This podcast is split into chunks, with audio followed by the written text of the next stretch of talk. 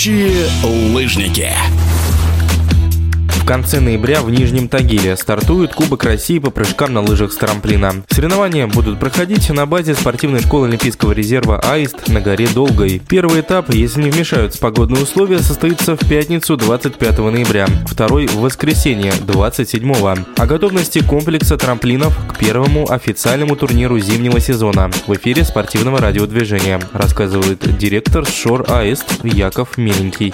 У нас э, работает порядка э, семи пушек вот мы их выставляем по тем точкам, которые необходимы, и на лыжные стадионы, на горнолыжные трассы, и на маленькие трамплины, и на комплекс больших трамплинов. И вот мы буквально с понедельника начали оснеживать. Один день мы дали нашим ребятам отдохнуть, не всем, но основным. Все должно вылежаться. В пятницу вечером уже была тренировка на К-40, мы его подготовили. У нас уже будет большой трамплин К-90 работать, э, все его ждут. Мы, конечно же, пользуемся искусственным снегом, потому что он совершенно по-другому сохраняется. Не дай бог, если какой-то дождь или какой-то там мокрый снег, то гораздо лучше, э, чтобы у нас был искусственный снег. Он меньше подвержен ну, вот, атмосферным всем делам. Ну и помимо этого, международные правила ФИС э, говорят о том, что снег на международных стартах должен быть искусственным. У нас нет выбора, мы всегда работаем с искусственным снегом.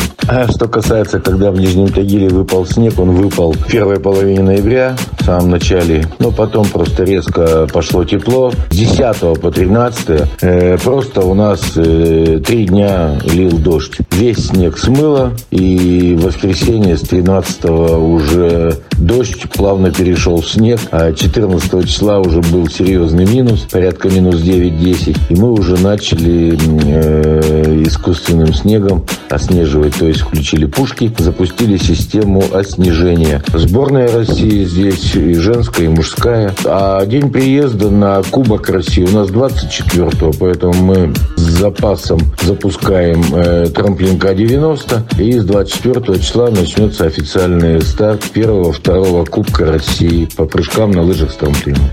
А расскажите об истории спорткомплекса и его нынешней инфраструктуре.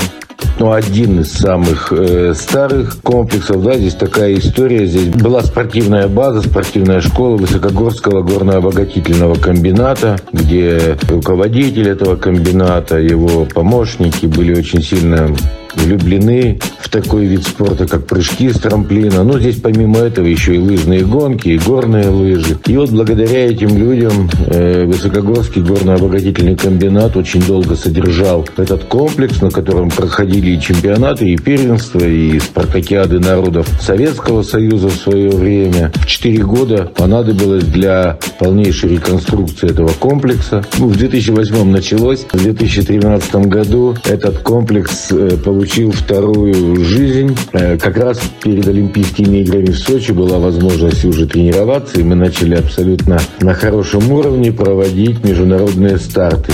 Что входит в наш комплекс? Это линейка трамплинов от К-40, К-60, К-90 и К-120. И плюс после уже реконструкции мы еще своими силами э, построили два трамплина с одной горой, как называют у нас, значит, это получается К-20 и К-5. К-5 – это то самое главное, с чего начинается вся жизнь спортсмена-прыгуна. Это первые прыжки вот на на дальность 5 э, метров буквально. Поэтому у нас в линейке комплекса 6 трамплинов. У нас э, лыжный стадион с лыжными трассами и лыжероллерная трасса на лето. Это 2,5 километра лыжероллерной трассы. У нас 4 горнолыжные трассы. В нашем хозяйстве еще есть такой вид спорта, как стендовая стрельба. И у нас стенд, где тоже занимаются ну, воспитанники нашей школы. К нам заходит только газ и электричество. Все остальное наше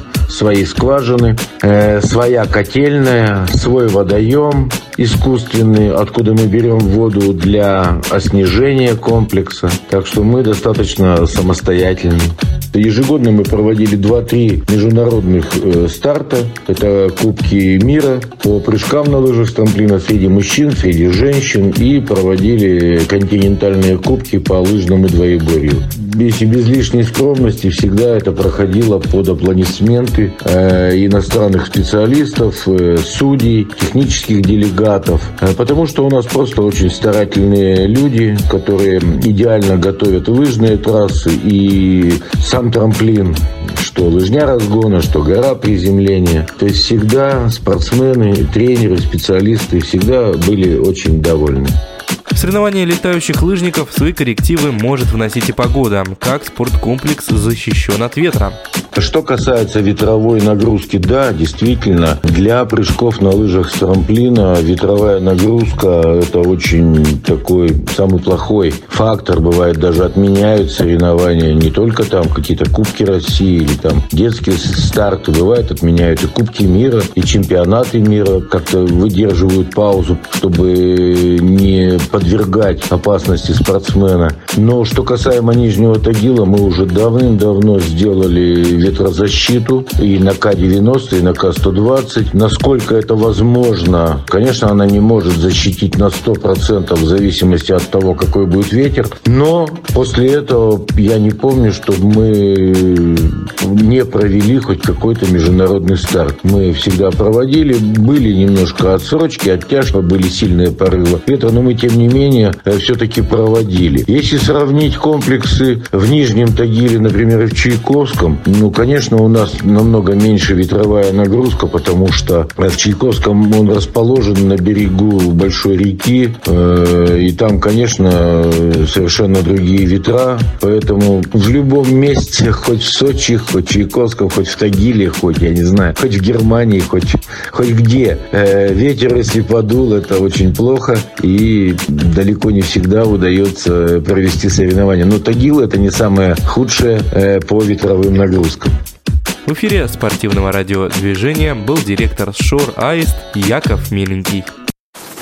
Летающие лыжники.